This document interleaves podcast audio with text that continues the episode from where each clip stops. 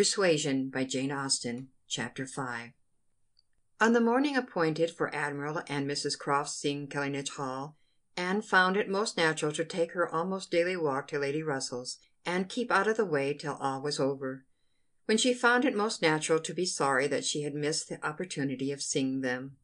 This meeting of the two parties proved highly satisfactory, and decided the whole business at once.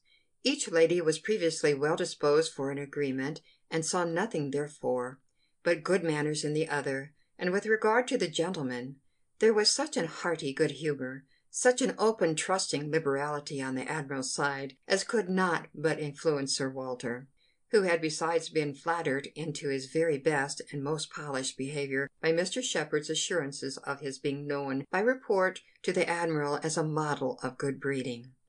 The house and grounds and furniture were approved the Crofts were approved, terms, time, everything and everybody was right; and Mr. Shepherd's clerks were set to work without there having been a single preliminary difference to modify of all that this indenture showeth. Sir Walter without hesitation declared the Admiral to be the best looking sailor he had ever met with, and went so far as to say that if his own man might have had the arranging of his hair he should not be ashamed of being seen with him anywhere. And the Admiral, with sympathetic cordiality, observed to his wife as they drove back through the park: "I thought we should soon come to a deal, my dear, in spite of what they told us at Taunton.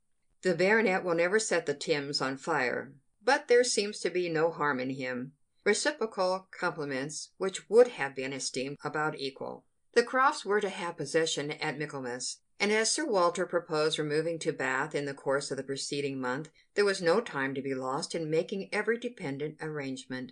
Lady Russell, convinced that Anne would not be allowed to be of any use or any importance in the choice of the house which they were going to secure, was very unwilling to have her hurried away so soon, and wanted to make it possible for her to stay behind till she might convey her to Bath herself after Christmas; but having engagements of her own which must take her from Kellynch for several weeks, she was unable to give the full invitation she wished; and Anne, though dreading the possible heats of September in all the white glare of Bath, and grieving to forego all the influence so sweet and so sad of the autumnal months in the country, did not think that, everything considered, she wished to remain. It would be most right and most wise, and therefore must involve least suffering to go with the others.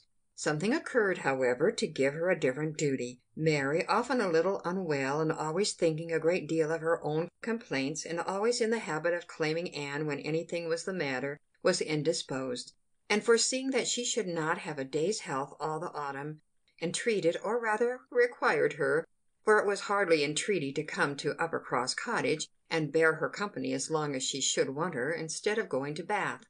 "I cannot possibly do without Anne," was Mary's reasoning and Elizabeth's reply was, "Then I am sure Anne had better stay, for nobody will want her in Bath."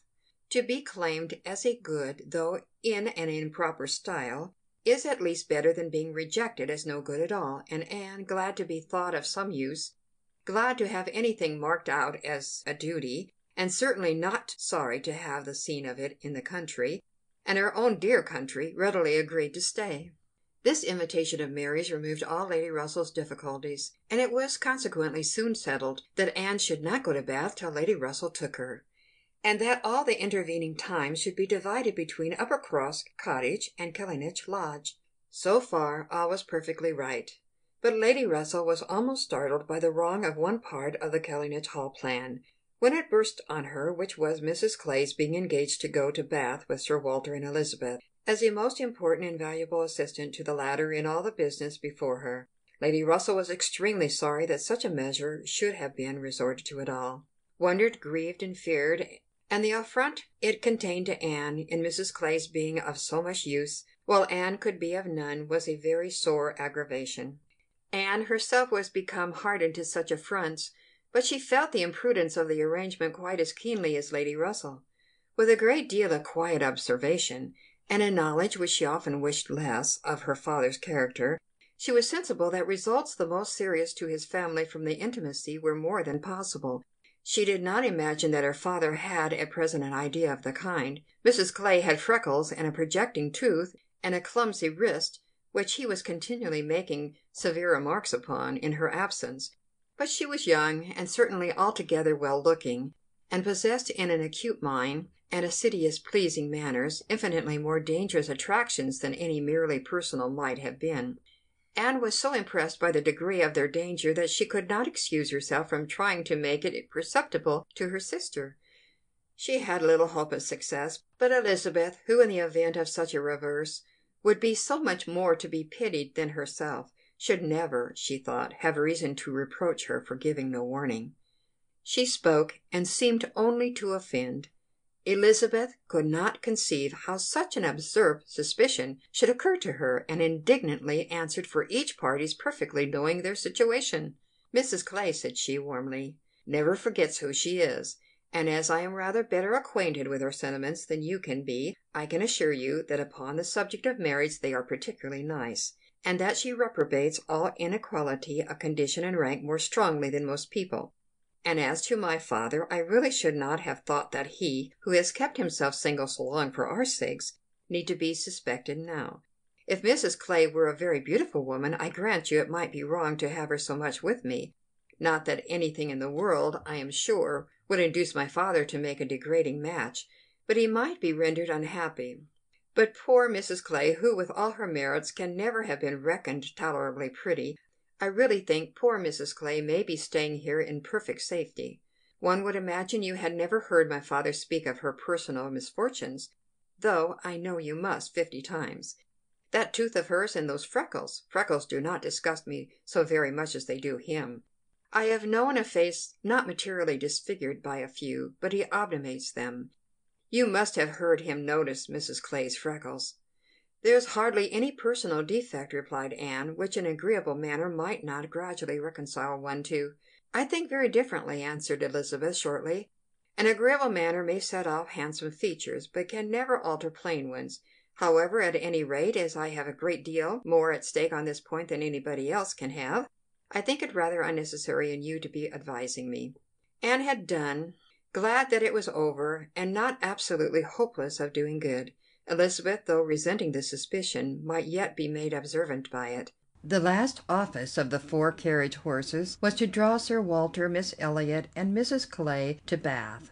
The party drove off in very good spirits. Sir Walter prepared with condescending bows for all the afflicted tenantry and cottagers who might have had a hint to show themselves and Anne walked up at the same time in a sort of desolate tranquillity to the lodge where she was to spend the first week. Her friend was not in better spirits than herself. Lady Russell felt this break-up of the family exceedingly. Their respectability was as dear to her as her own, and a daily intercourse had become precious by habit. It was painful to look upon their deserted grounds, and still worse to anticipate the new hands they were to fall into and to escape the solitariness and the melancholy of so altered a village, and be out of the way when Admiral and Mrs. Croft first arrived, she determined to make her own absence from home begin when she must give up Anne. Accordingly, their removal was made together, and Anne was set down at Uppercross Cottage in the first stage of Lady Russell's journey. Uppercross was a moderate sized village, which a few years back had been completely in the old English style containing only two houses superior in appearance to those of the yeomen and the labourers. The mansion of the squire, with its high walls, great gates, and old trees, substantial and unmodernized, and the compact, tight parsonage, enclosed its own neat garden with a vine and pear tree trained round its casements. But upon the marriage of the young squire, it had received the improvement of a farmhouse elevated into a cottage, for his residence in Uppercross Cottage, with its veranda, French windows, and other prettiness, was quite as likely to catch the traveller's eye as the more consistent and considerable aspect and premises of the great house, about a quarter of a mile farther on.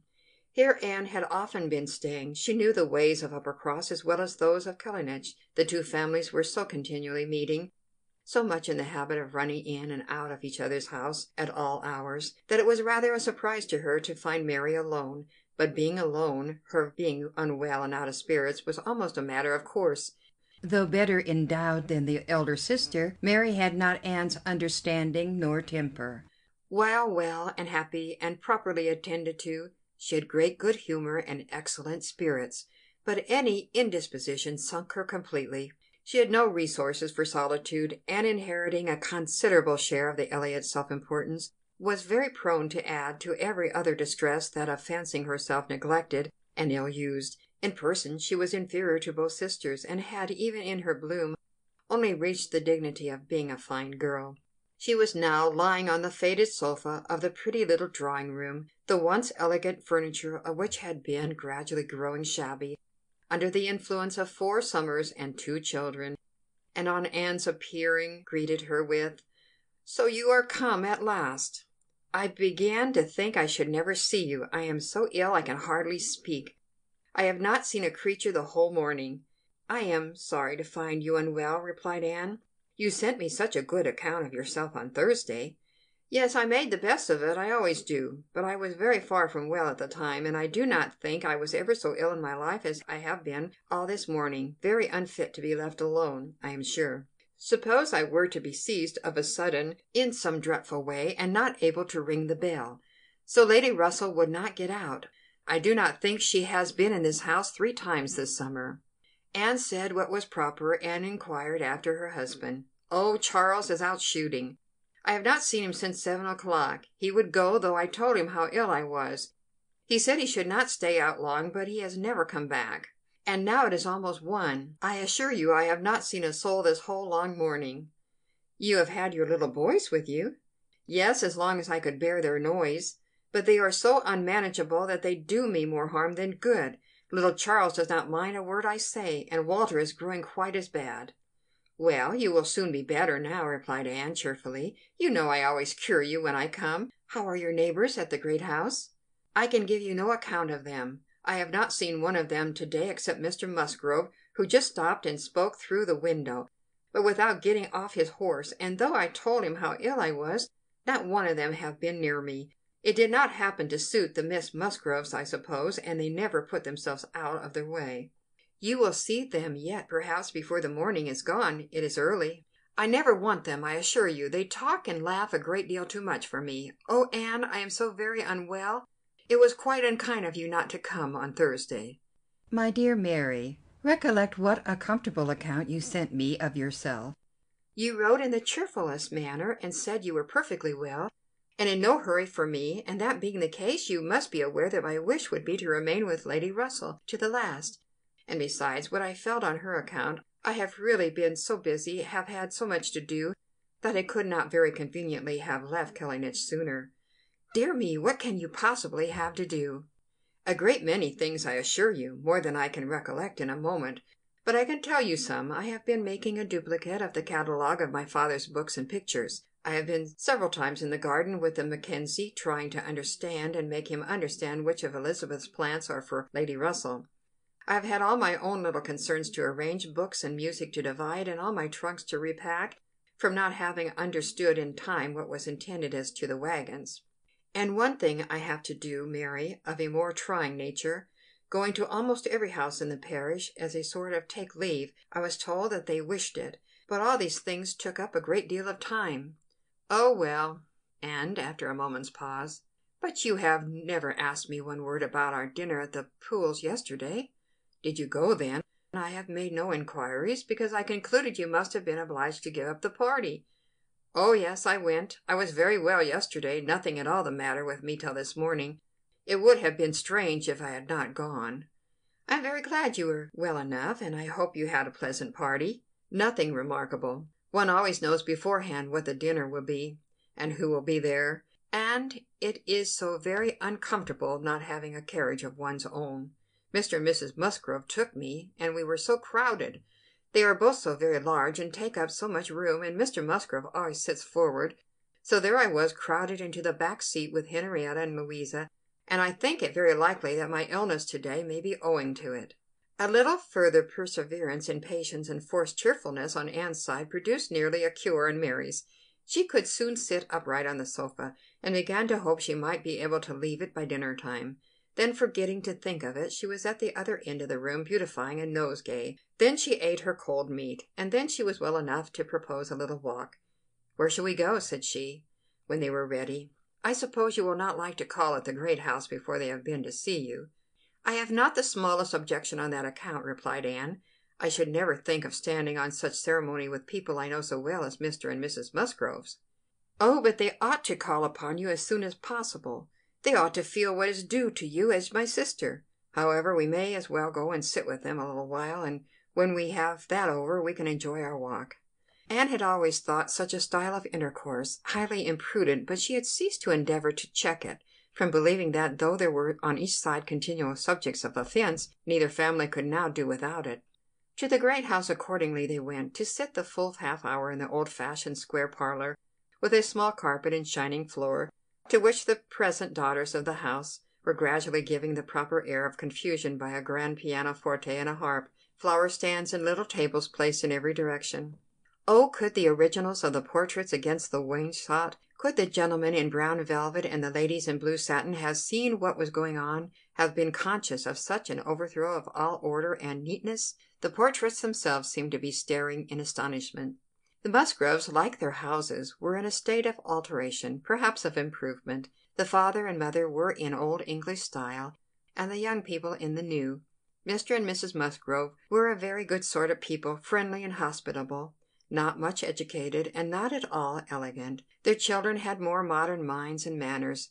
There was a numerous family, but the only two growing up, excepting Charles, were Henrietta and Louisa, young ladies of nineteen and twenty, who had brought from school at Exeter all the usual stock of accomplishments, and were now like thousands of other young ladies living to be fashionable, happy, and merry. Their dress had every advantage, their faces were rather pretty, their spirits extremely good, their manner unembarrassed and pleasant. They were of consequence at home and favourites abroad. Anne always contemplated them as some of the happiest creatures of her acquaintance, but still, saved as we all are by some comfortable feeling of superiority from wishing for the possibility of exchange, she would not have given up her own more elegant and cultivated mind for all their enjoyments, and envied them nothing but that seemingly perfect good understanding and agreement together, that good humored mutual affection of which she had known so little herself with either of her sisters. They were received with great cordiality. Nothing seemed amiss on the side of the great house family, which was generally, as Anne very well knew, the least to blame. The half hour was chatted away pleasantly enough, and she was not at all surprised at the end of it to have their walking party joined by both the Miss Musgroves at and Mary's particular invitation. End of chapter 5. Recording by Judy Guinan. Chapter 6 Anne had not wanted this visit to Uppercross to learn that a removal from one set of people to another, though at a distance of only three miles, will often include a total change of conversation, opinion, and idea. She had never been staying there before without being struck by it, or without wishing that other Elliots could have her advantage in seeing how unknown or unconsidered there were the affairs which at Kellynch Hall were treated as of such general publicity and pervading interest. Yet, with all this experience, she believed she must now submit to feel that another lesson in the art of knowing our own nothingness beyond our own circle was become necessary for her, for certainly, coming as she did with a heart full of this subject which had been completely occupying both houses in Kellynch for many weeks, she had expected rather more curiosity and sympathy than she found in the separate but very similar remark of Mr. and Mrs. Musgrove. "So, Miss Anne, Sir Walter and your sister are gone, and what part of Bath do you think they will settle in?" And this without much waiting for an answer, or in the young lady's addition of, "I hope we shall be in Bath in the winter. But remember, papa, if we do go, we must be in a good situation. None of your Queen Squares for us or in the anxious supplement from Mary of, "Upon my word, I shall be pretty well off when you are all gone away to be happy at Bath." She could only resolve to avoid such self delusion in future, and think with heightened gratitude of the extraordinary blessing of having one such truly sympathizing friend as Lady Russell. The Mr. Musgroves had their own game to guard and to destroy, their own horses, dogs, and newspapers to engage them and the females were fully occupied in all the other common subjects of housekeeping, neighbors, dress, dancing, and music. She acknowledged it to be very fitting that every little social commonwealth should dictate its own matters of discourse, and hoped ere long to become a not unworthy member of the one she was now transplanted into. With the prospect of spending at least two months at Uppercross, it was highly incumbent on her to clothe her imagination, her memory, and all her ideas in as much of Uppercross as possible. She had no dread of these two months. Mary was not so repulsive and unsisterly as Elizabeth, nor so inaccessible to all influence of hers. Neither was there anything among the other component parts of the cottage inimical to comfort. She was always on friendly terms with her brother in law, and in the children, who loved her nearly as well and respected her a great deal more than their mother, she had an object of interest, amusement, and wholesome exertion. Charles Musgrove was civil and agreeable. In sense and temper he was undoubtedly superior to his wife, but not of powers, or conversation, or grace to make the past as they were connected together, at all a dangerous contemplation; though at the same time Anne could believe with Lady Russell that a more equal match might have greatly improved him, and that a woman of real understanding might have given more consequence to his character, and more usefulness, rationality, and elegance to his habits and pursuits. As it was, he did nothing with much zeal but sport and his time was otherwise trifled away without benefit from books or anything else.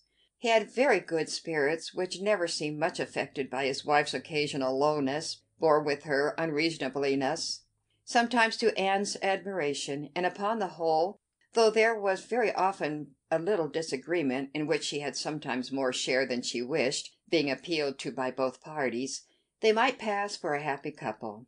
They were always perfectly agreed in the want of more money, and a strong inclination for a handsome present from his father; but here, as on most topics, he had the superiority, for while Mary thought it a great shame that such a present was not made, he always contended for his father's having many other uses for his money, and a right to spend it as he liked.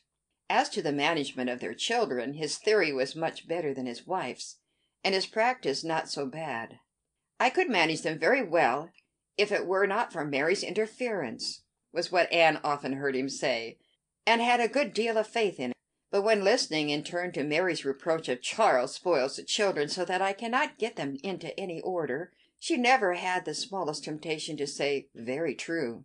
One of the least agreeable circumstances of her residence there was her being treated with too much confidence by all parties, and being too much in the secret of the complaints of each house.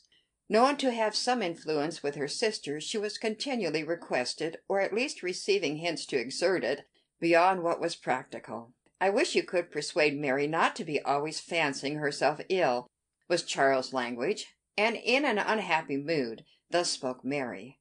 "I do believe if Charles were to see me dying he would not think there was anything the matter with me. I am sure, Anne, if you would, you might persuade him that I really am very ill, a great deal worse than I ever own. Mary's declaration was, "I hate sending the children to the great house, though their grandmamma is always wanting to see them, for she humors and indulges them to such a degree, and gives them so much trash and sweet things, that they are sure to come back sick and cross for the rest of the day." And Mrs. Musgrove took the first opportunity of being alone with Anne to say, "Oh, Miss Anne, I cannot help wishing Mrs. Charles had a little of your method with those children. They are quite different creatures with you; but to be sure, in general they are so spoiled, it is a pity you cannot put your sister in the way of managing them. They are as fine healthy children as ever were seen, poor little dears, without partiality; but Mrs. Charles knows no more how they should be treated. Bless me! how troublesome they are sometimes, I assure you, Miss Anne. It prevents my wishing to see them at our house so often as I otherwise should. I believe Mrs. Charles is not quite pleased with my not inviting them oftener; but you know it is very bad to have children with one that one is obliged to be checking every moment. Don't do this, and don't do that, or that one can only keep in tolerable order by more cake than is good for them. She had this communication, moreover, from Mary: "Mrs. Musgrove thinks all her servants so steady that it would be high treason to call it in question; but I am sure, without exaggeration, that her upper housemaid and laundry maid, instead of being in their business, are gadding about the village all day long. I meet them wherever I go, and I declare I never go twice into my nursery without seeing something of them. If Jemima were not the trustiest, steadiest creature in the world, it would be enough to spoil her, for she tells me they are always tempting her to take a walk with them; and on Mrs. Musgrove's side it was, I make a rule of never interfering in any of my daughter in law's concerns, for I know it would not do. But I shall tell you, Miss Anne, because you may be able to set things to rights, that I have no very good opinion of Mrs. Charles' nursery maid.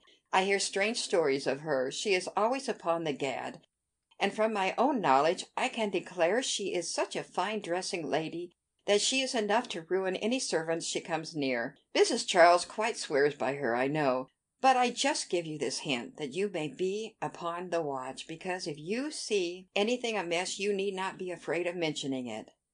Again, it was Mary's complaint that Mrs. Musgrove was very apt not to give her the precedence that was her due, when they dined at the great house with other families, and she did not see any reason why she was to be considered so much at home as to lose her place.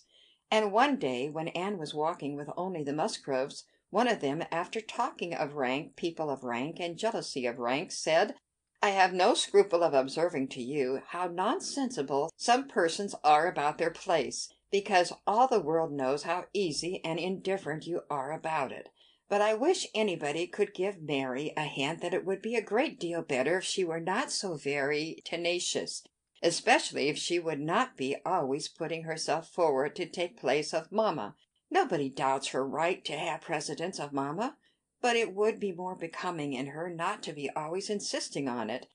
It is not that mamma cares about it the least in the world but I know it is taken notice of by many persons. How was Anne to set all these matters to rights? She could do little more than listen patiently, soften every grievance, and excuse each to the other, give them all hints of the forbearance necessary between such near neighbors, and make those hints broadest which were meant for her sister's benefit. In all other respects her visit began and proceeded very well. Her own spirits improved by change of place and subject by being removed three miles from Kellynch, Mary's ailments lessened by having a constant companion, and their daily intercourse with the other family, since there was neither superior affection, confidence, nor employment in the cottage to be interrupted by it, was rather an advantage. It was certainly carried nearly as far as possible, for they met every morning and hardly ever spent an evening asunder but she believed they should not have done so well without the sight of Mr. and Mrs. Musgrove's respectable forms in the usual places, or without the talking, laughing, and singing of their daughters. She played a great deal better than either of the Miss Musgroves, but having no voice, no knowledge of the harp, and no fond parents to sit by and fancy themselves delighted, her performance was little thought of, only out of civility, or to refresh the others, as she was well aware. She knew that when she played she was giving pleasure only to herself, but this was no new sensation. Excepting one short period of her life, she had never, since the age of fourteen, never since the loss of her dear mother, known the happiness of being listened to or encouraged by any just appreciation or real taste. In music she had been always used to feel alone in the world, and Mr. and Mrs. Musgrove's fond partiality for their own daughter's performance and total indifference to any other persons, gave her much more pleasure for their sakes than mortification for her own. The party at the great house was sometimes increased by other company.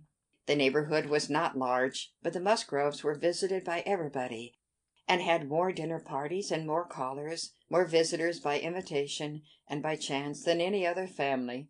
They were more completely popular. The girls were wild for dancing, and the evenings ended occasionally in an unpremeditated little ball. There was a family of cousins within a walk of Uppercross in less affluent circumstances who depended on the Musgroves for all their pleasures. They would come at any time and help play at anything or dance anywhere, and Anne, very much preferring the office of musician to a more active post, played country dances to them by the hour together a kindness which always recommended her musical powers to the notice of Mr. and Mrs. Musgrove more than anything else, and often drew this compliment, "Well done, Miss Anne, very well done indeed.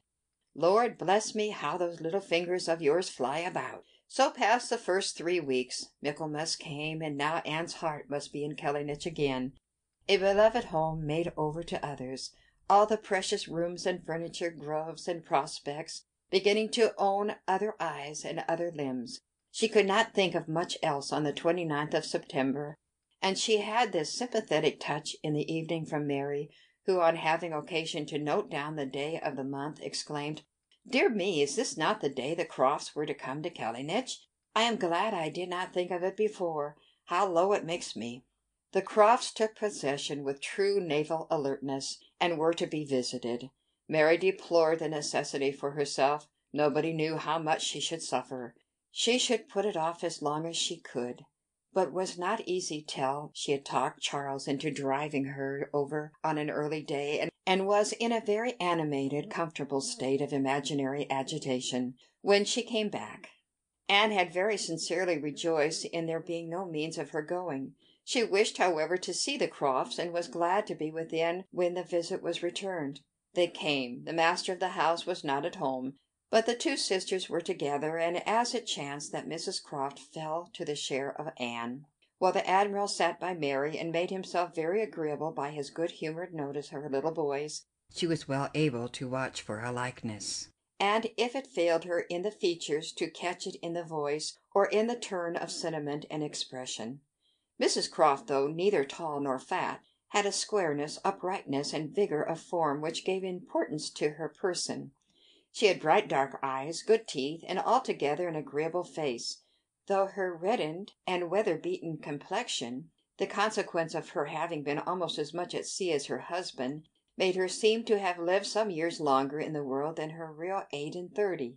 Her manners were open, easy, and decided, like one who had no distrust of herself and no doubts of what to do, without any approach to coarseness, however, or any want of good humour. Anne gave her credit indeed for feelings of great consideration towards herself in all that related to Kellynch, and it pleased her, especially as she had satisfied herself, in the very first half minute, in the instant even of introduction, that there was not the smallest symptom of any knowledge or suspicion on Mrs Croft's side to give a bias of any sort. She was quite easy on that head, and consequently full of strength and courage, till for a moment electrified by Mrs Croft's suddenly saying, "It was you and not your sister, I find, that my brother had the pleasure of being acquainted with when he was in this country."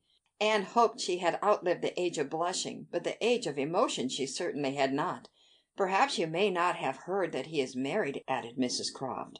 She could now answer as she ought, and was happy to feel, when Mrs Croft's next words explained it to be Mr. Wentworth of whom she spoke, that she had said nothing which might not do for either brother. She immediately felt how reasonable it was that Mrs. Croft should be thinking and speaking of Edward, and not of Frederick, and with shame at her own forgetfulness applied herself to the knowledge of their former neighbour's present state with proper interest.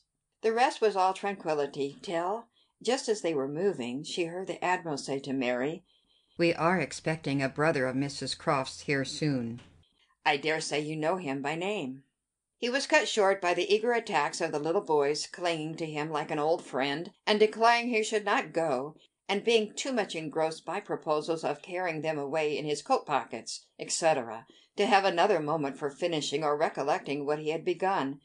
Anne was left to persuade herself, as well as she could, that the same brother must still be in question. She could not, however, reach such a degree of certainty as not to be anxious to hear whether anything had been said on the subject at the other house, where the Crofts had previously been calling.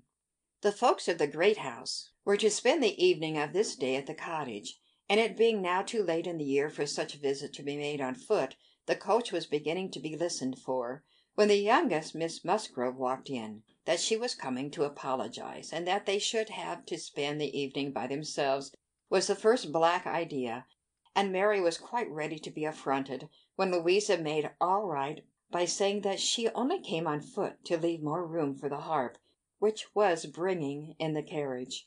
"And I will tell you our reason," she added, "and all about it. I am come to give you notice that papa and mamma are out of spirits this evening, especially mamma. She is thinking so much of poor Richard, and we agreed it would be best to have the harp, for it seems to amuse her more than the pianoforte. I will tell you why she is out of spirits. When the Crofts called this morning they called here afterwards, did not they? they happened to say that her brother Captain Wentworth is just returned to England, or paid off, or something, and is coming to see them most directly; and most unluckily it came into mamma's head, when they were gone, that Wentworth, or something very like it, was the name of poor Richard's captain at one time, I do not know when or where, but a great while before he died, poor fellow; and upon looking over his letters and things she found it was so, and is perfectly sure that this must be the very man, and her head is quite full of it and of poor Richard. So we must be as merry as we can, that she may not be dwelling upon such gloomy things. The real circumstances of this pathetic piece of family history were, that the Musgroves have had the ill fortune of a very troublesome, hopeless son, and the good fortune to lose him before he reached his twentieth year; that he had been sent to sea because he was stupid and unmanageable on shore; that he had been very little cared for at any time by his family, though quite as much as he deserved, seldom heard of, and scarcely at all regretted when the intelligence of his death abroad had worked its way to Uppercross two years before. He had, in fact, though his sisters were now doing all they could for him by calling him poor Richard, been nothing better than a thick-headed, unfeeling, unprofitable Dick Musgrove, who had never done anything to entitle himself to more than abbreviation of his name, living or dead. He had been several years at sea, and had, in the course of those removals to which all midshipmen are liable, and especially such midshipmen as every captain wishes to get rid of, been six months on board Captain Frederick Wentworth's frigate, the Laconia, and from the Laconia he had, under the influence of his captain, written the only two letters which his father and mother had ever received from him during the whole of his absence that is to say, the only two disinterested letters, all the rest had been mere applications for money. In each letter he had spoken well of his captain. But yet so little were they in the habit of attending to such matters, so unobservant and incurious were they as to the names of men or ships, that it had made scarcely any impression at the time, and that Mrs. Musgrove should have been suddenly struck this very day with a recollection of the name of Wentworth as connected with her son seemed one of those extraordinary bursts of mind which do sometimes occur. She had gone to her letters and found it all as she supposed, and the reperusal of these letters, after so long an interval, her poor son gone for ever, and all the strength of his faults forgotten, had affected her spirits exceedingly, and thrown her into greater grief for him than she had known on first hearing of his death. Mr. Musgrove was, in a lesser degree, affected likewise, and when they reached the cottage they were evidently in want first of being listened to anew on this subject and afterwards of all the relief which cheerful companions could give them. To hear them talking so much of Captain Wentworth, repeating his name so often, puzzling over past years, and at last ascertaining that it might, that it probably would turn out to be the very same Captain Wentworth, whom they recollected meeting once or twice after their coming back from Clifton, a very fine young man, but they could not say whether it was seven or eight years ago, was a new sort of trial to Anne's nerves. She found, however, that it was one to which she must inure herself. Since he actually was expected in the country, she must teach herself to be insensible on such points. And not only did it appear that he was expected, and speedily, but the Musgroves, in their warm gratitude for the kindness he had shown poor Dick, and very high respect for his character, stamped as it was by poor Dick's having been six months under his care, and mentioning him in strong, though not perfectly well spelt praise, as a fine dashing fellow, only too particular about the schoolmaster, were bent on introducing themselves and seeking his acquaintance as soon as they could hear of his arrival. The resolution of doing so helped to form the comfort of their evening. End of chapter six. Persuasion by Jane Austen, Chapter 7. A very few days more, and Captain Wentworth was known to be at Kellynch, and Mr. Musgrove had called on him and come back warm in his praise, and he was engaged with the Crofts to dine at Uppercross by the end of another week. It had been a great disappointment to Mr. Musgrove to find that no earlier day could be fixed, so impatient was he to show his gratitude by seeing Captain Wentworth under his own roof, and welcoming him to all that was strongest and best in his cellars. But a week must pass, only a week in Anne's reckoning, and then, she supposed, they must meet and soon she began to wish that she could feel secure even for a week. Captain Wentworth made a very early return to Mr. Musgrove's civility, and she was all but calling there in the same half hour. She and Mary were actually setting forward for the great house, where, as she afterwards learnt, they must inevitably have found him, when they were stopped by the eldest boy's being at that moment brought home in consequence of a bad fall. The child's situation put the visit entirely aside, but she could not hear of her escape with indifference, even in the midst of the serious anxiety which they afterwards felt on his account. His collar bone was found to be dislocated, and such injury received in the back as roused the most alarming ideas. It was an afternoon of distress, and Anne had everything to do at once the apothecary to send for, the father to have pursued and informed, the mother to support and keep from hysterics, the servants to control, the youngest child to banish, and the poor suffering one to attend and soothe besides sending, as soon as she recollected it, proper notice to the other house, which brought her an accession rather of frightened inquiring companions than of very useful assistance. Her brother's return was the first comfort. He could take best care of his wife, and the second blessing was the arrival of the apothecary. Till he came and had examined the child, their apprehensions were the worse for being vague. They suspected great injury, but knew not where. But now the collar bone was soon replaced, and though Mr. Robinson felt and felt and rubbed and looked grave, and spoke low words both to the father and the aunt, still they were all to hope the best, and to be able to part and eat their dinner in tolerable ease of mind. And then it was, just before they parted, that the two young aunts were able so far to digress from their nephew's state as to give the information of Captain Wentworth's visit, staying five minutes behind their father and mother to endeavor to express how perfectly delighted they were with him, how much handsomer, how infinitely more agreeable they thought him than any individual among their male acquaintance who had been at all a favorite before, how glad they had been to hear papa invite him to stay dinner.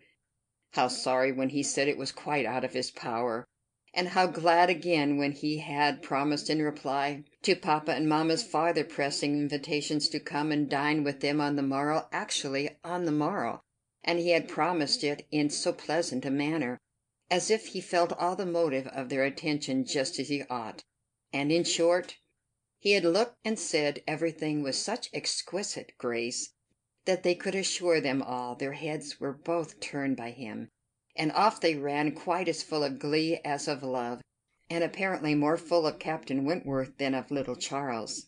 The same story and the same raptures were repeated when the two girls came with their father, through the gloom of the evening, to make inquiries, and Mr. Musgrove, no longer under the first uneasiness about his heir, could add this confirmation and praise, and hope there would now be no occasion for putting Captain Wentworth off, and only be sorry to think that the cottage party probably would not like to leave the little boy to give him the meeting. Oh no, as to leaving the little boy, both father and mother were in much too strong and recent alarm to bear the thought, and Anne, in the joy of the escape, could not help adding her warm protestations to theirs. Charles Musgrove, indeed, afterwards showed more of inclination. The child was going on so well, and he wished so much to be introduced to Captain Wentworth, that perhaps he might join them in the evening. He would not dine from home, but he might walk in for half an hour. But in this he was eagerly opposed by his wife, with "Oh no, indeed, Charles, I cannot bear to have you go away. Only think if anything should happen." The child had a good night, and was going on well the next day. It must be a work of time to ascertain that no injury had been done to the spine, but Mr. Robinson found nothing to increase alarm, and Charles Musgrove began, consequently, to feel no necessity for longer confinement. The child was to be kept in bed and amused as quietly as possible. But what was there for a father to do? This was quite a female case, and it would be highly absurd in him, who could be of no use at home, to shut himself up. His father very much wished for him to meet Captain Wentworth, and there being no sufficient reason against it, he ought to go; and it ended in his making a bold public declaration, when he came in from shooting, of his meaning to dress directly and dine at the other house. Nothing can be going on better than the child, said he. So I told my father just now that I would come, and he thought me quite right.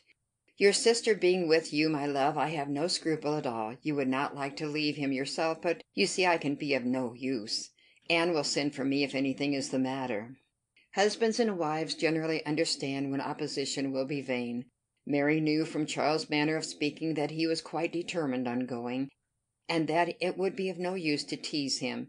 She said nothing, therefore, till he was out of the room, but as soon as there was only Anne to hear, "So you and I are to be left to shift by ourselves with this poor sick child, and not a creature coming near us all the evening? I knew how it would be. This is always my luck. If there is anything disagreeable going on, men are always sure to get out of it, and Charles is as bad as any of them. Very unfeeling. I must say it is very unfeeling of him to be running away from his poor little boy. Talks of his being going on so well. How does he know that he is going on well, or that there may not be a sudden change half an hour hence? I did not think Charles would have been so unfeeling. So here he is to go away and enjoy himself, and because I am the poor mother I am not to be allowed to stir. And yet I am sure I am more unfit than anybody else to be about the child. My being the mother is the very reason why my feelings should not be tried. I am not at all equal to it. You saw how hysterical I was yesterday. But that was only the effect of the suddenness of your alarm of the shock. You will not be hysterical again, I dare say. We shall have nothing to distress us. I perfectly understand Mr. Robinson's directions, and have no fears. And indeed, Mary, I cannot wonder at your husband. Nursing does not belong to a man. It is not his province. A sick child is always the mother's property. Her own feelings generally make it so. I hope I am as fond of my child as any mother, but I do not know that I am of any more use in the sick room than Charles for I cannot be always scolding and teasing the poor child when it is ill. And as you saw this morning, that if I told him to keep quiet, he was sure to begin kicking about. I have not nerves for the sort of thing. But could you be comfortable yourself to be spending the whole evening away from the poor boy? Yes, you see his papa can, and why should not I? Jemima is so careful, and she could send us word every hour how he was. I really think Charles might as well have told his father we would all come. I am not more alarmed about little Charles now than he is. I was dreadfully alarmed yesterday, but the case is very different to day. Well, if you do not think it too late to give notice for yourself, suppose you were to go, as well as your husband. Leave little Charles to my care. Mr. and Mrs. Musgrove cannot think it wrong while I remain with him. Are you serious? cried Mary, her eyes brightening. Dear me, that's a very good thought, very good indeed.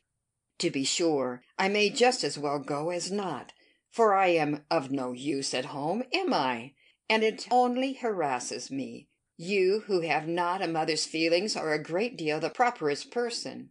You can make little Charles do anything. He always minds you at a word. It will be a great deal better than leaving him only with Jemima. Oh, I shall certainly go. I am sure I ought, if I can, quite as much as Charles, for they want me excessively to be acquainted with Captain Wentworth, and I know you do not mind being left alone. An excellent thought of yours, indeed, Anne. I will go and tell Charles, and get ready directly. You can send for us, you know, at a moment's notice if anything is the matter, but I dare say there will be nothing to alarm you. I should not go, you may be sure, if I did not feel quite at ease about my dear child. The next moment she was tapping at her husband's dressing room door, and as Anne followed her upstairs she was in time for the whole conversation, which began with Mary's saying in a tone of great exultation, "I mean to go with you, Charles, for I am of no more use at home than you are. If I were to shut myself up for ever with the child, I should not be able to persuade him to do anything he did not like. Anne will stay. Anne undertakes to stay at home and take care of him. It is Anne's own proposal, and so I shall go with you, which will be a great deal better, for I have not dined at the other house since Tuesday. This is very kind of Anne, was her husband's answer, and I should be very glad to have you go, but it seems rather hard that she should be left at home by herself to nurse our sick child. Anne was now at hand to take up her own cause, and the sincerity of her manner being soon sufficient to convince him, where conviction was at least very agreeable. He had no farther scruples as to her being left to dine alone. though he still wanted her to join them in the evening, when the child might be at rest for the night, and kindly urged her to let him come and fetch her. But she was quite unpersuadable, and this being the case, she had ere long the pleasure of seeing them set off together in high spirits. They were gone, she hoped to be happy, however oddly constructed such happiness might seem. As for herself, she was left with as many sensations of comfort as were perhaps ever likely to be hers. She knew herself to be of the first utility to the child, and what was it to her if Frederick Wentworth were only a half mile distant making himself agreeable to others? She would have liked to know how he felt as to a meeting, perhaps indifferent, if indifference could exist under such circumstances. He must be either indifferent or unwilling. Had he wished ever to see her again, he need not have waited till this time. He would have done what she could not, but believed that in his place she should have done long ago, when events had been early giving him the independence which alone had been wanting. Her brother and sister came back delighted with their new acquaintance and their visit in general. There had been music, singing, talking, laughing, all that was most agreeable. Charming manners in Captain Wentworth, no shyness or reserve. They seemed all to know each other perfectly, and he was coming the very next morning to shoot with Charles. He was to come to breakfast, but not at the cottage, though that had been proposed at first, but then he had been pressed to come to the great house instead, and he seemed afraid of being in Mrs. Charles Musgrove's way on account of the child, and therefore somehow, they hardly knew how, it ended in Charles being to meet him to breakfast at his father's. Anne understood it. He wished to avoid seeing her. He had inquired after her, she found slightly, as might suit a former slight acquaintance, seeming to acknowledge such as she had acknowledged, actuated perhaps by the same view of escaping introduction when they were to meet. The morning hours of the cottage were always later than those of the other house. And on the morrow the difference was so great that Mary and Anne were not more than beginning breakfast when Charles came in to say that they were just setting off, that he had come for his dogs that his sisters were following with Captain Wentworth, his sisters meaning to visit Mary and the child, and Captain Wentworth proposing also to wait on her for a few minutes, if not inconvenient.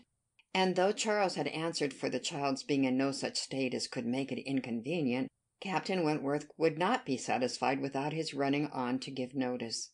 Mary, very much gratified by this attention, was delighted to receive him, while a thousand feelings rushed on Anne, of which this was the most consoling that it would soon be over. And it was soon over. In two minutes after Charles's preparation the others appeared. They were in the drawing room. Her eye half met Captain Wentworth's. A bow, a curtsey passed. She heard his voice. He talked to Mary, said all that was right, said something to the Miss Musgroves, enough to mark an easy footing. The room seemed full, full of persons and voices, but a few minutes ended it. Charles showed himself at the window. All was ready. Their visitor had bowed and was gone. The Miss Musgroves were gone too, suddenly resolving to walk to the end of the village with the sportsmen. The room was cleared, and Anne might finish her breakfast as she could. It is over, it is over, she repeated to herself again and again in nervous gratitude. The worst is over. Mary talked, but she could not attend. She had seen him. They had met. They had been once more in the same room. Soon, however, she began to reason with herself and try to be feeling less. Eight years, almost eight years had passed since all had been given up. How absurd to be resuming the agitation which such an interval had banished into distance and indistinctness. What might not eight years do? Events of every description, changes, alienations, removals, all, all must be comprised in it. An oblivion of the past, how natural, how certain, too! It included nearly a third part of her own life. Alas! With all her reasoning, she found that to retentive feelings eight years may be little more than nothing. Now, how were his sentiments to be read? Was this like wishing to avoid her? And the next moment she was hating herself for the folly which asked the question. On one other question, which perhaps her utmost wisdom might not have prevented, she was soon spared all suspense, for after the Miss Musgroves had returned and finished their visit at the cottage she had this spontaneous information from Mary: "Captain Wentworth is not very gallant by you, Anne, though he was so attentive to me." Henrietta asked him what he thought of you when they went away, and he said you were so altered he should not have known you again." Mary had no feelings to make her respect her sisters in a common way, but she was perfectly unsuspicious of being inflicting any particular wound. Altered beyond his knowledge! Anne fully submitted, in silent, deep mortification. Doubtless it was so, and she could take no revenge, for he was not altered, or not for the worse. She had already acknowledged it to herself, and she could not think differently, let him think of her as he would. No, the years which had destroyed her youth and bloom had only given him a more glowing, manly, open look, in no respect lessening his personal advantages. She had seen the same Frederick Wentworth. So altered that he should not have known her again these were words which could not but dwell with her. Yet she soon began to rejoice that she had heard them. They were of sobering tendency, they allayed agitation, they composed and consequently must make her happier. Frederick Wentworth had used such words or something like them, but without an idea that they would be carried round to her. He had thought her wretchedly altered, and in the first moment of appeal had spoken as he felt. He had not forgiven Anne Elliot. She had used him ill, deserted and disappointed him, and worse, she had shown a feebleness of character in doing so, which his own decided, confident temper could not endure. She had given him up to oblige others. It had been the effect of over persuasion; it had been weakness and timidity. He had been most warmly attached to her, and had never seen a woman since whom he thought her equal; but, except from some natural sensation of curiosity, he had no desire of meeting her again. Her power with him was gone forever. It was now his object to marry.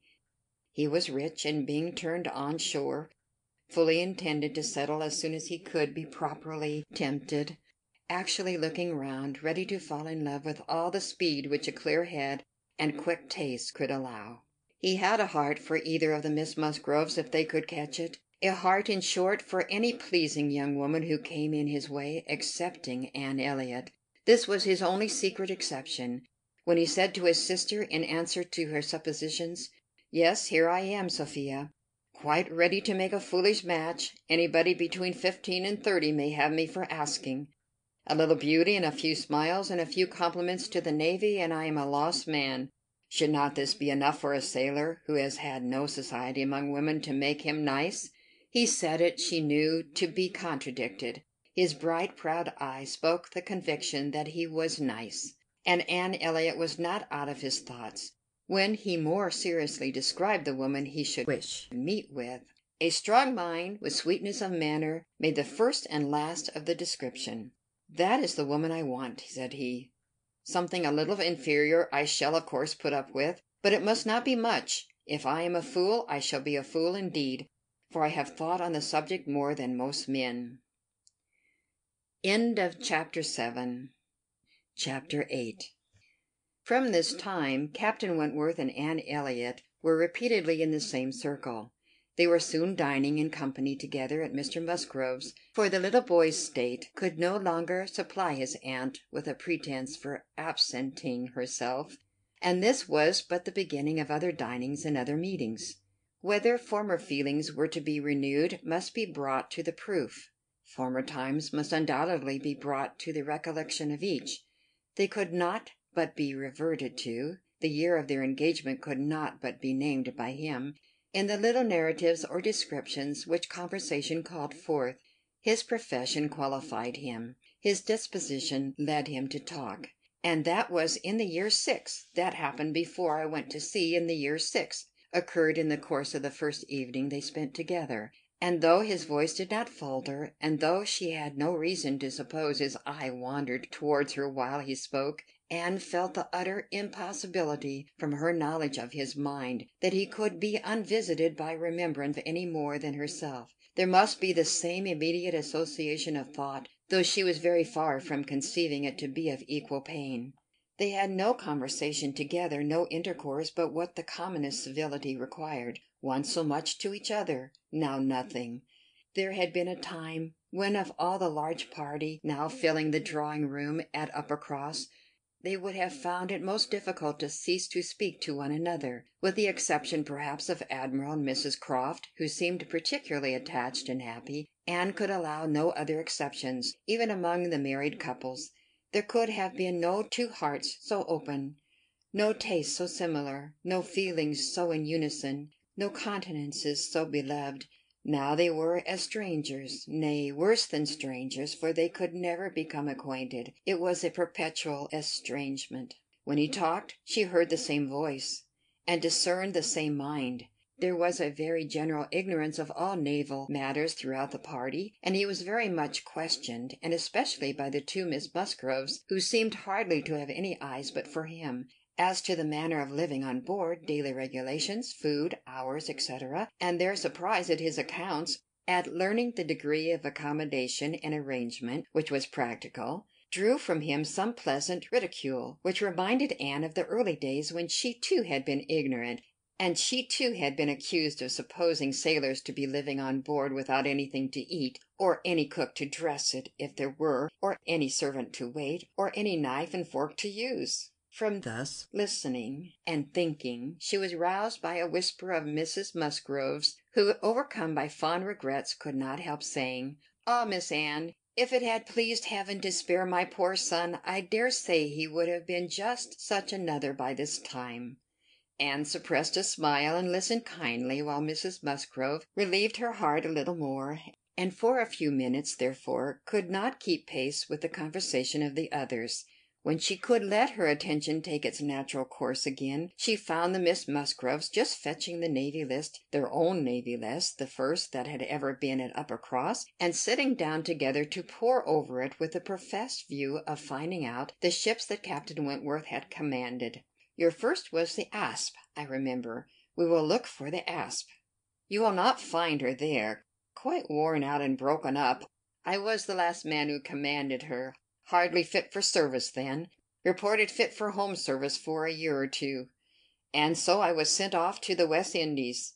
The girls looked all amazement. "The Admiralty," he continued, "entertain themselves now and then with sending a few hundred men to sea in a ship not fit to be employed; but they have a great many to provide for, and among the thousands that may just as well go to the bottom as not, it is impossible for them to distinguish the very set who may be least missed." "Phoo, phoo!" Cried the admiral. "What stuff these young fellows talk! Never was a better sloop than the Asp in er day. For an old built sloop you would not see her equal. Lucky fellow to get her. He knows there must have been twenty better men than himself applying for her at the same time. Lucky fellow to get anything so soon, with no more interest than his." "I felt my luck, admiral, I assure you," replied Captain Wentworth seriously. I was as well satisfied with my appointment as you can desire. It was a great object with me at the time to be at sea a very great object. I wanted to be doing something." "To be sure you did. What should a young fellow like you do ashore for half a year together? If a man had not a wife, he soon wants to be afloat again." "But Captain Wentworth!" cried Louisa. "How vexed you must have been when you came to the Asp to see what an old thing they had given you. I knew pretty well what she was before that day," said he, smiling. "I had no more discoveries to make than you would have to the fashion and strength of any old pelisse which you had seen lent about among half your acquaintance, ever since you could remember, and which at last, on some very wet day, is lent to yourself. Ah, she was a dear old Asp to me. She did all I wanted. I knew she would. I knew that we should either go to the bottom together, or that she would be the making of me and I never had two days of foul weather all the time I was at sea in her, and after taking privateers, enough to be very entertaining, I had the good luck in my passage home the next autumn to fall in with the very French frigate I wanted. I brought her into Plymouth, and here another instance of luck. We had not been six hours in the Sound when a gale came on which lasted four days and nights, and which would have done for poor old Asp in half the time. Our touch with the great nation not having much improved our condition, four and twenty hours later, and I should only have been a gallant Captain Wentworth, in a small paragraph at one corner of the newspapers, and being lost in only a sloop, nobody would have thought about me. Anne's shudderings were to herself alone, but the Miss Musgroves could be as open as they were sincere in their exclamations of pity and horror. "And so then, I suppose," said Mrs Musgrove in a low voice, as if thinking aloud. So then he went away to the Laconia, and there he met with our poor boy. Charles, my dear," beckoning him to her, "do ask Captain Wentworth where it was he first met with your poor brother. I always forgot." "It was at Gibraltar, mother, I know. Dick had been left ill at Gibraltar with a recommendation from his former captain to Captain Wentworth." "Oh, but Charles, tell Captain Wentworth he need not be afraid of mentioning poor Dick before me, for it would be rather a pleasure to hear him talked of by such a good friend." Charles, being somewhat more mindful of the probabilities of the case, only nodded in reply and walked away. The girls were now hunting for the Laconia, and Captain Wentworth could not deny himself the pleasure of taking the precious volume into his own hands to save them the trouble, and once more read aloud the little statement of her name and rate, and present non commissioned class, observing over it that she too had been one of the best friends man ever had. Ah, those were pleasant days when I had the Laconia! How fast I made money in her!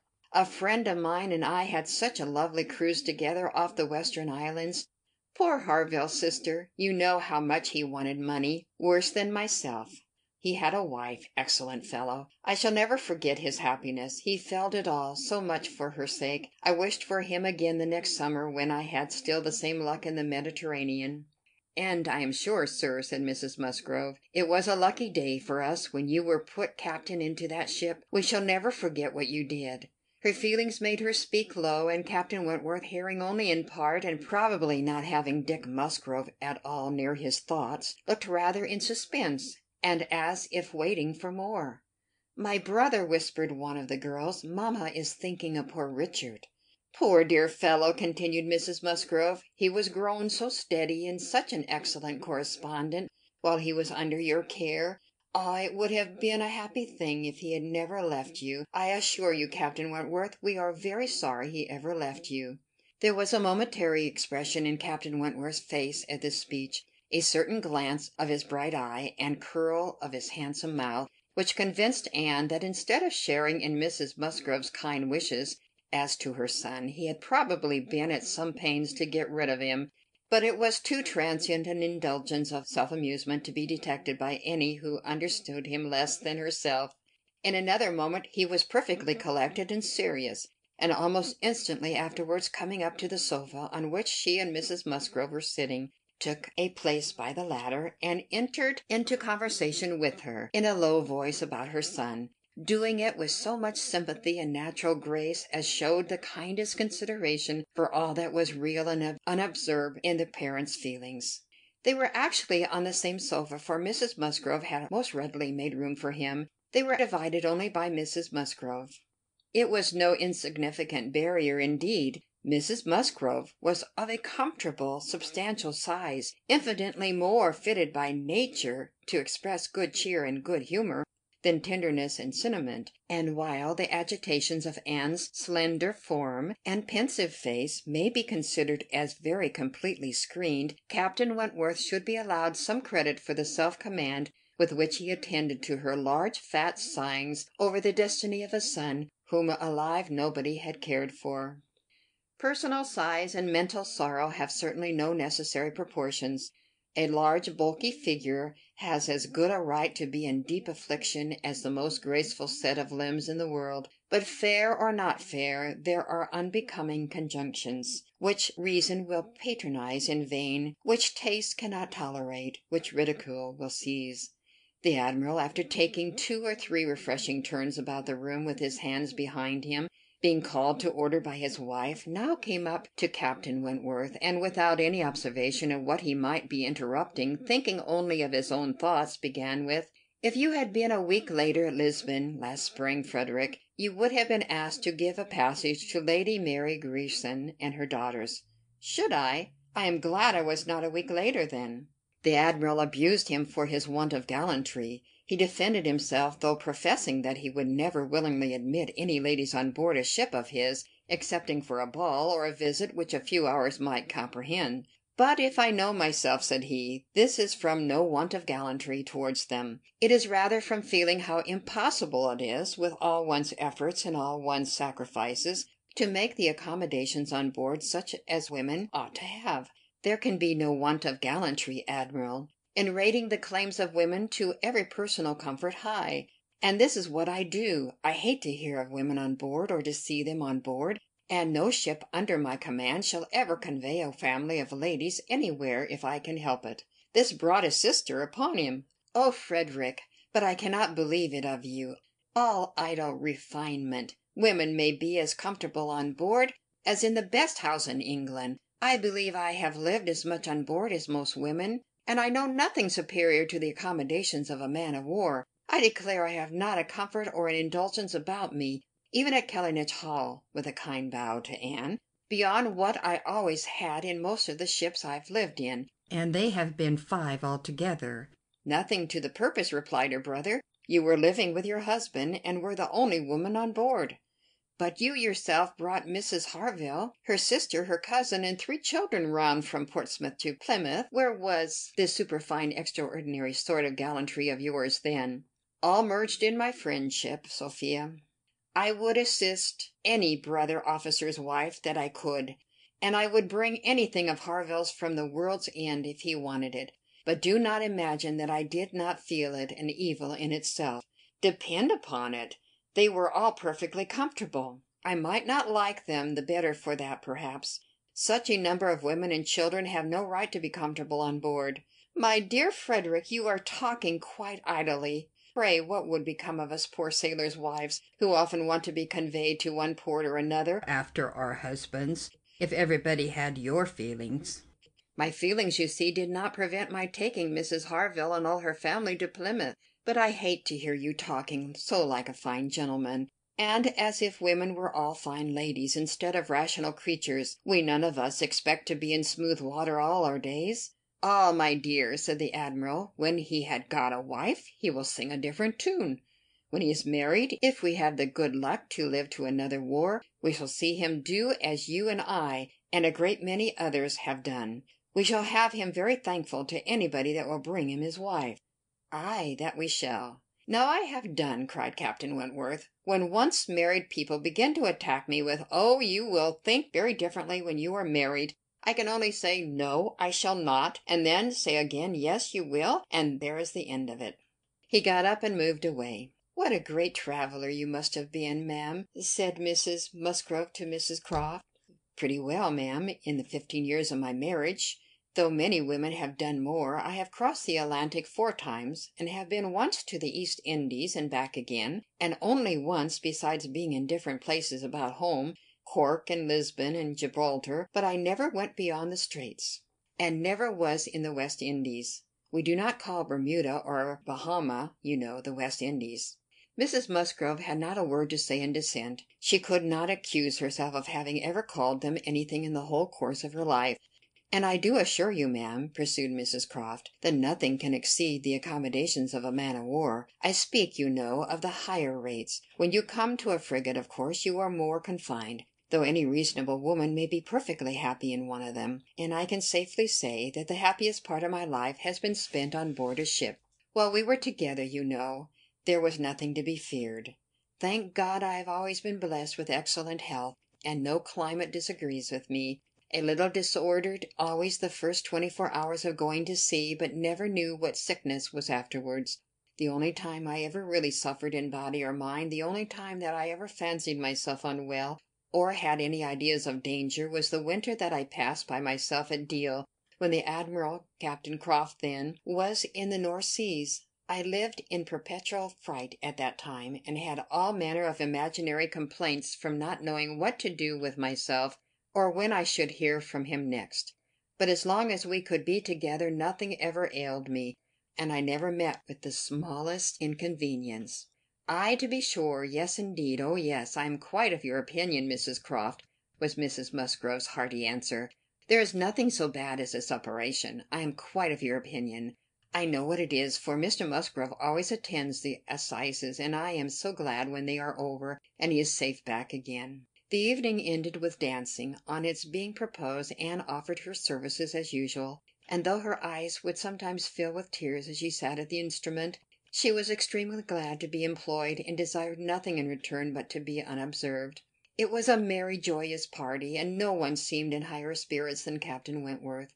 She felt that he had everything to elevate him which general attention and deference, and especially the attention of all the young women, could do. The Miss Hayters, the females of the family of cousins already mentioned, were apparently admitted to the honor of being in love with him; and as for Henrietta and Louisa, they both seemed so entirely occupied by him that nothing but the continued appearance of the most perfect good will between themselves could have made it credible that they were not decided rivals. If he were a little spoiled by such universal, such eager admiration, who could wonder? These were some of the thoughts which occupied Anne, while her fingers were mechanically at work, proceeding for half an hour together, equally without air and without consciousness.